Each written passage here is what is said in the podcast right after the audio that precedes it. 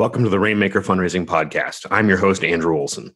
This podcast is produced to give fundraisers and nonprofit leaders like you the tools to increase mission impact. Tune in weekly so you don't miss a thing. Your mission is critical, your resources are finite. You need a partner that can deliver customized, scalable, and relevant donor communications that increase response and maximize net long term revenue for your cause. You need Altus Marketing. Check us out at altusmktg.com or email me directly at aolsen at altusmktg.com to learn how we can elevate your fundraising results.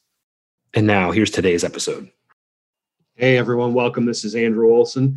I'm here with Ken Brissa, who's the Chief Executive Officer at Phoenix Rescue Mission, uh, where they provide Christ centered life transformation for people who are facing hunger and homelessness in and around the Phoenix area prior to, to joining the rescue mission last year, Ken had uh, held senior level roles at numerous different nonprofit organizations, including March of Dimes, Pancreatic Cancer Action Network, Mind Research Institute, JDRF, and the ALS Association's Arizona chapter.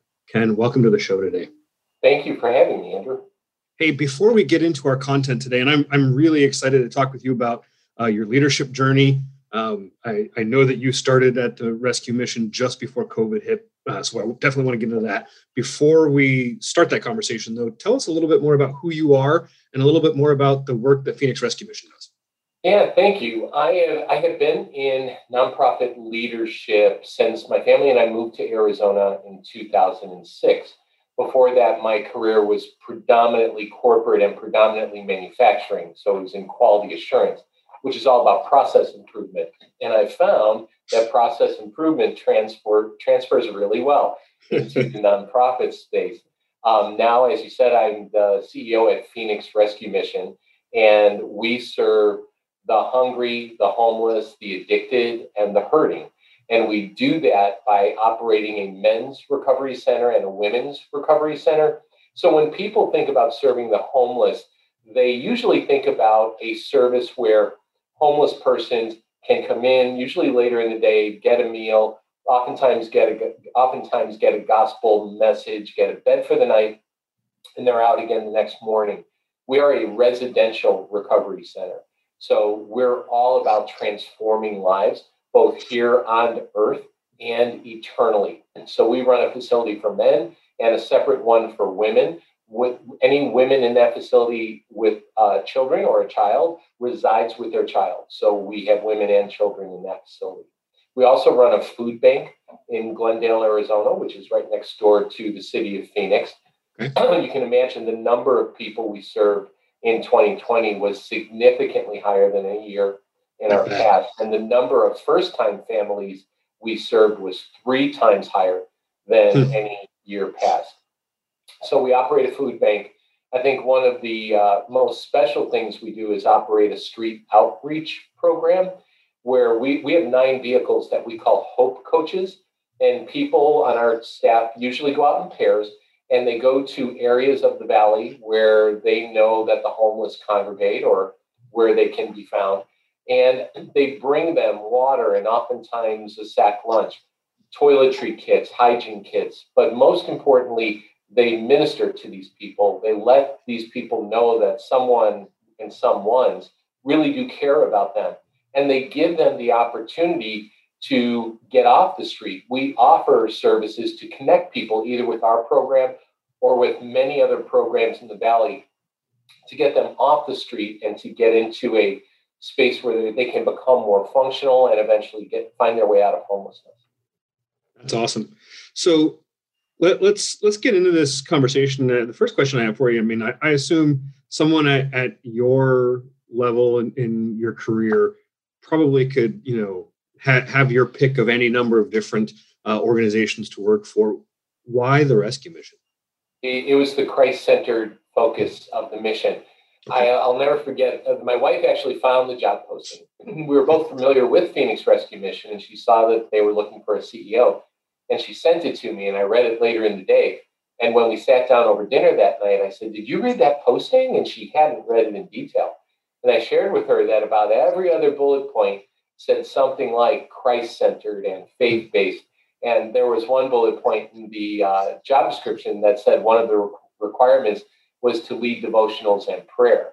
Hmm. And when I saw that, I, I, knew in my heart that that was something I needed to pursue. Very cool. Okay. So you were telling me before we started recording this afternoon that uh, you started at Phoenix Rescue Mission in February of 2020. As we all know, um, the following month basically is when the world shut down because of COVID. Right. Uh, what describe a little bit for us about what it was like coming into an organization as a new CEO, um, trying to learn the organization, trying to connect with with staff, and then being handed a, a crisis situation like that in your first couple of months. It, it was um, it was challenging, like it was for everyone. However, I realize now with hindsight that having a background in quality assurance, quality assurance, where oftentimes you're dealing with things that have gone wrong, and then having a background with organizations like the ALS Association and JDRF, which are highly event revenue focused. When you run a number of, of events, and when I was at JDRF, I was responsible for a very large geographic territory on the west side of the country. When you run events, things go wrong. And I've worked with the uh, practice of what I call playing scenario. So we used to do it planning for an event. We would play scenario, what if? And we would talk about sometimes some unbelievably bizarre and that probably won't happen kind of situation. But it builds that muscle, it builds that critical thinking muscle individually and as a team so that when something happens, and assuredly it will, you're more ready to deal with it.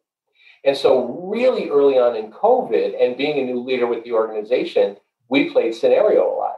And we asked ourselves, what if we can't open in a month? What if we can't uh, do the kinds of things we want to do at the start of the new fiscal year? What if revenue is significantly negatively impacted? What would we do? And so we planned for all of that. And so as things happened, I can I, I know that my team and my board were more comfortable leaning into a direction that they hadn't seen even just in the recent past because we needed to. So we got very comfortable with being nimble and, and changing rather quickly, changing direction rather quickly. So uh, did did COVID cause you to have to actually shut down program or what was the impact at the rest? Only for a short time. So really early on in COVID, we did shut down intakes at the men's center and the women's center. We did not shut down the food the food bank. We did not shut down street outreach, but we weren't allowing new people into program. The people who were in program because it's a residential uh, recovery campus environment, they stayed, and surprisingly, so many of them stayed. We thought that once they heard that quarantines were going to be in place, that they might have chosen to left to leave. Very, very few did. But we did have to stop intake for just a short amount of time because we as an organization and society really didn't know much about COVID. As we learned more about COVID and testing and things like that, we opened up intake. We rearranged the area at the men's center. The women's center was a little bit easier because it, structurally it was built for it. But we reopened intake and we isolated new people until they got a negative COVID test. If they came onto campus and they got a positive COVID test, we worked with a community partner who housed them and got them medical care if necessary until they tested negative, and then they would come back to our facility. So, really, the only thing we stopped was intakes, but it was for a short amount of time because we shifted how we do intake, and it's still the way we do intake today. But we were able to reopen. So, talk to us a little bit about um, you know how how the whole pandemic and, and its unfolding for the mission has impacted the culture and how have you as a leader had to change the the way that you approach your team to make sure that they're cared for throughout a, a, such a long-term crisis yeah that's a great question and it was more difficult certainly uh, being technological we the people who wor- who worked at the food bank and the people who work in the recovery centers they stayed on the job but we had to put steps in place where if you were not critically important to delivering program you worked from home for quite okay. a quite a long amount of time. So um, I, I, was comfortable being on Zoom. It's something I had done before I had gotten to the mission. Most people weren't. If I had a dollar for every time I said you're on mute in the last year, we, we, would fund the entire mission. But uh, people got very comfortable doing that. But we shifted some things up. We used to have an in person all team meeting every other month, and I was only able to attend one. I attended the one in January, it was before I started but of course I knew I was coming. So we went to monthly all team Zoom meetings. And the feedback we got, we have about 100 employees. The feedback we got was that they enjoyed them. And when I say more, I mean from the standpoint that they got to see and hear from more people on a screen than they even did in a room full of people because human nature pre COVID was you would hang with the team you work with, you would sit sure. at the table with the team you work with, you might wave and say hi to somebody in passing. But we went technological and we still are with our all team meetings. We also, as a leadership team very early on, asked ourselves, what should we be doing for our staff? You know, much along the way you asked the question. And it dawned on us pretty quickly let's ask the staff rather than we sit there and try to figure it out for them. So we assembled a really cross functional group of people uh, they're called Culture Club, and they meet regularly to just instill camaraderie, connectivity, fun into the mission. They usually incorporate some kind of a game into the all team meeting with prizes. And they, they just kept the mood really light and people look forward to it. So those were a couple of the real, real tangible ways. I think a more intangible way, but a more um, ingrained in who we are way was the way in which we made communication a priority, both the quantity of communication, but especially the quality of communication. My mantra related to communication is if you don't share the information, people will make it up. And that was the last thing we wanted, period, but especially during COVID. So I think the quality of communication has significantly improved. Great. Um, I can imagine that throughout this process, you know, you've probably had some people who have worked really late nights, really early mornings, lots of weekends. How how have you helped folks kind of process the stress around that? What does that look like for y'all? It, it's it's it depends on the person, right? Um, as we all know, everyone's wired differently, so a one size fits all scenario doesn't apply there. I, I will tell you personally, I find myself telling people to punch out.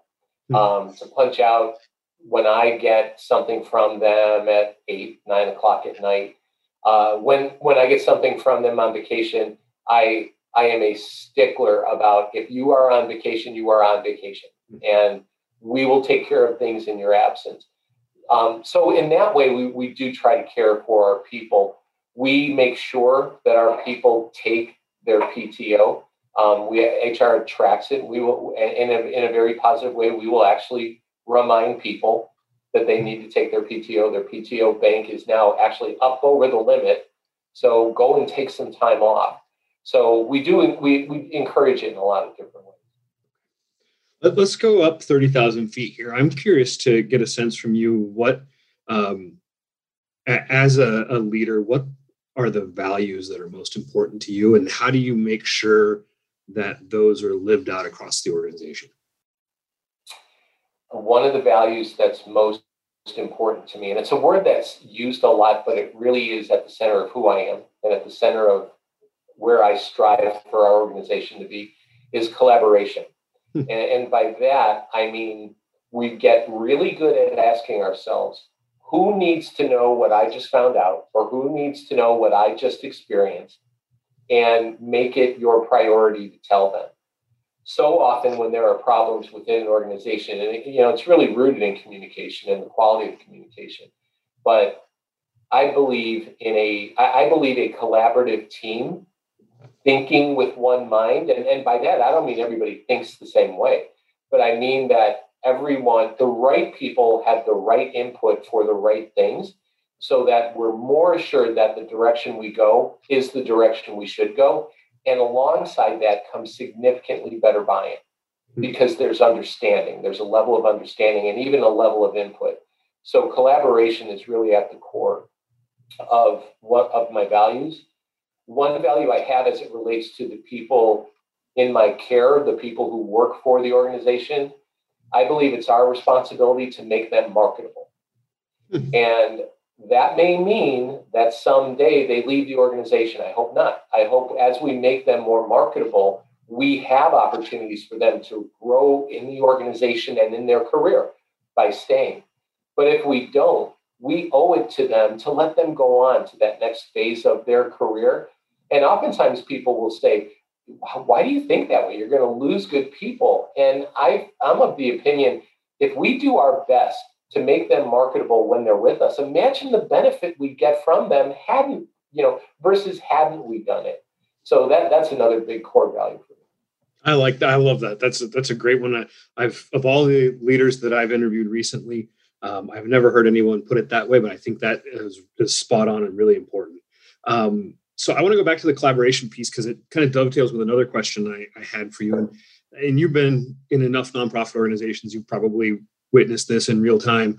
Um, you know, there there are instances, and, and I've seen it quite a lot in, in the last couple decades of, of doing this work, where organizations choose to just brush conflict under the rug so that they don't have to have the uncomfortable conversations you know with, with, collaboration being so important to you talk a little bit about how you um, handle that from the you know from the executive table and all the way across the organization to make sure that you don't create those kind of scenarios where where people are bottling up frustration or right. you know talking to a friend about a problem and not addressing it directly with the person that they might have an issue with right. how, do you how do you deal with that um, it, it, it's something that i realized was a, a reality early on at the mission and i think especially being a ministry some people were confusing conflict resolution or conflict management or conflict in general as the opposite of showing grace. Hmm. And that, that, that's, that is absolutely a misfocus on the two. In fact, I think showing grace is appropriately addressing conflict. So that was an issue at the mission, and, and it still is. There's, there's no doubt about it. But the one thing that I absolutely remind people of, and I try to instill in them, is you owe it to the person to address the issue when there is conflict uh, I really try to coach people up. Make it about you, the person delivering the message. Use I far more than you, so that it's not you know that kind of a scenario, and, and the person doesn't feel attacked. I mean, you can't control how a person reacts, sure. but you can take some steps to try to mitigate that. And at the end of the day, especially if it's a supervisor employee situation, you have to document it. You know, there's this old adage if you're in sales, if you don't put it in CRM, it didn't happen, right? Well, when you're yep. dealing with an HR issue, if you don't document it, it didn't happen. And the worst thing you should do to someone is approach them about a performance or a behavior issue when it's so far out of hand. And arguably, they may be hearing about it in, in a formal way for the very first time. Mm-hmm. So you really owe it to the organization. You owe it to your constituents, certainly, and you owe it especially to the people you serve to address conflict. Because if you don't, the people around the organization, whether they work there or serve there or are served there, they see it happening and they look to leadership.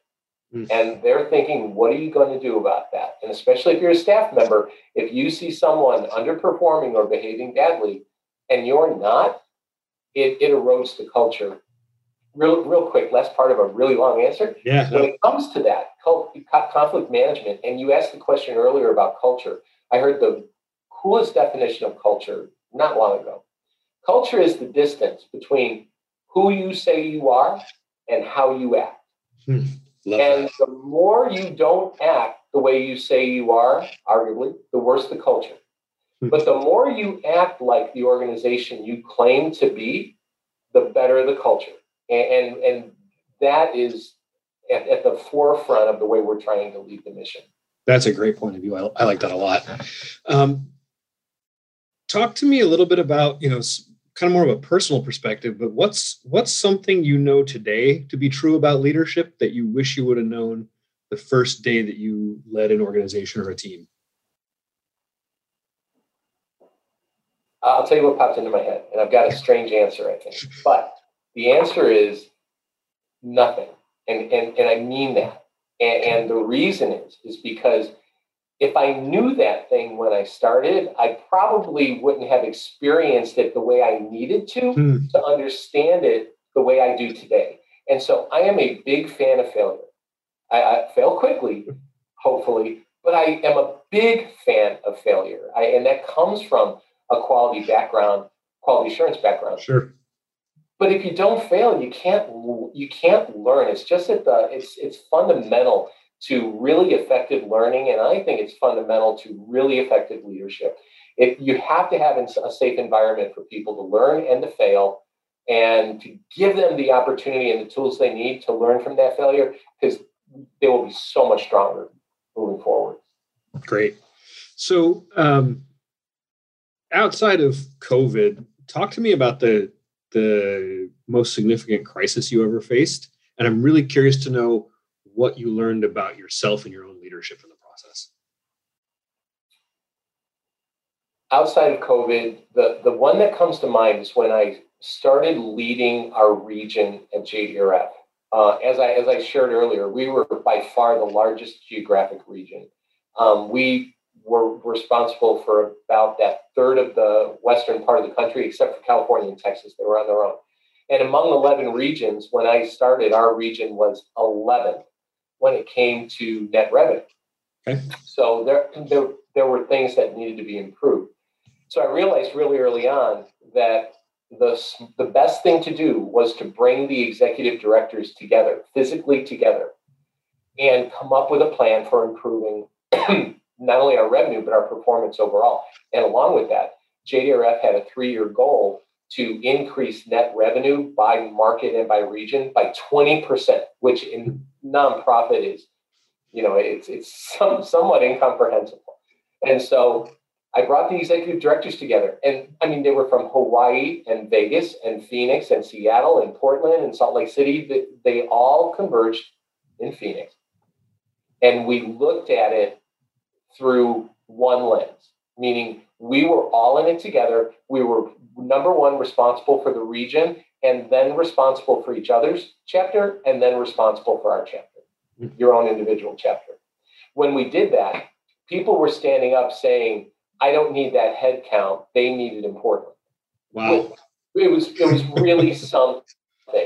Yeah. So that's how we operated into that fiscal year. The end result was that we as a region increased our net revenue in that one year a little over 22%. And it's simply because everyone had that we're in it together mentality. And when you when you approach your responsibilities, your roles, your goals with the team's goal in mind, you individually individually will be far more successful. So what I learned was all of us are smarter than one of us. I didn't sit back as the leader of the region and say, "All right, what do what do I want to do? What do I think we ought to do?" Uh, I had a I had a really good sense of what that should be. Where we went was in that direction, but so much better. Great perspective. Great, thank you. so you talked a little bit earlier um, with respect to your your team making sure that they uh, take their PTO, they they disconnect, you know, when when it's necessary, things like that. I'm curious to know for for you, like how do you maintain your own physical and emotional well-being um, so that you can bring yourself fully to the office to to care for you know your staff and, and the people that, that are served by the mission what's what's that look like for you yeah yeah honestly uh, physical well-being has probably been the thing that had had that is more on the sideline than it okay. used to be and by that i mean i don't and it's not that i don't have the time i don't make the time to exercise like I used to, to do the thing, you know, to golf as much, you know, as much as I'd like to. I just don't. I, I get wrapped up in other things. I'm really blessed to have a, my family here locally, which means kid, adult kids and grandkids. But I don't make that kind of time. I need to. Mentally, uh, my therapy is cooking, and when, when I cook, I crank the music, sing out loud, And I love to cook. So I cook just about every night. And I couldn't have a better partner because my wife loves to clean. And I am a messy cook. But that that but cooking and, and I think especially the creativity that goes along with it, because I'll often make something for the first time. Maybe something similar to what I might have had in a restaurant, or I just might think it. And it, that's my therapy. It, it, it just it calms me. So at the end of the day, arguably, no matter what I went through that day, I can I can chill and wind down when I when I step up to the stove. It's a great, great creative outlet. I like that a lot. So last last question I have for you before I let you go for the day. Um, what's one piece of advice or one insight that you found valuable that you can share with the emerging leaders and the, the folks that are you know in similar seats to yours right now oh. what, what would you say to them uh, i touched on it a little bit earlier but when i was a very very young leader working in manufacturing it, we were in the assembly department of a manufacturing plant meaning parts were made here parts were made there and the assembly area is where the parts came together and they were manufactured together. Okay. I was responsible for quality assurance. A good friend of mine was responsible for the manufacturing process. And a third person was responsible for making sure the product got on the shelves and delivered to the customer on time. And we had a leader who took our team, and then there was the team that made the one piece and the team that made the other piece. And he made all three of us responsible for all three areas. So it wasn't me saying that the part was bad, and it wasn't manufacturing saying the part was good, and it wasn't the third person saying that part's got to get on the shelf. All three of us were responsible for everything. And I'll never forget this day, and I've told this story before. My friend and I, the guy who's responsible for manufacturing, he and I are standing over a box of parts with a tag on it, meaning something is, is wrong or may be wrong with these parts. I'm arguing that they should go to the customer. He's arguing that they should stay here and be rejected. And that, I mean, talk about a Freaky Friday switch. And our plant manager told us both, he literally put a hand on both of our shoulders and said, You'll never forget this day. And it's because we felt responsible for the entire area and it just broke down all the walls around what I think I'm supposed to be responsible for. So when you care about, like I said earlier, when you care about other areas, other teams, other missions, other service organizations in your community, you you and your organization will do far greater things than if you simply wave your own flag alone. That's awesome. I love that. Ken, thank you so much for being here. Appreciate you sharing your your wisdom and insight and experience with us. If if someone wants to know more about the mission, how do they find y'all? Yeah, please visit us online. It's PHX, so the abbreviation for Phoenix, phxmission.org. You'll find out so much information about the mission there. And if you want to reach out to me, you can go there, um, shoot me an email from the website, and I'll be sure to connect with you. Awesome. Thanks again for being here today. Really Thank you, Andrew. Thanks so much for having me. Have you read my Amazon number one best-selling book, 101 Biggest Mistakes Nonprofits Make and How You Can Avoid Them yet? It's the book that I wrote with expertise from over 20 nonprofit leaders and their 300 years of combined experience. You can download it for free today. Just visit andrewolsen.net and go to the free resources tab on my site.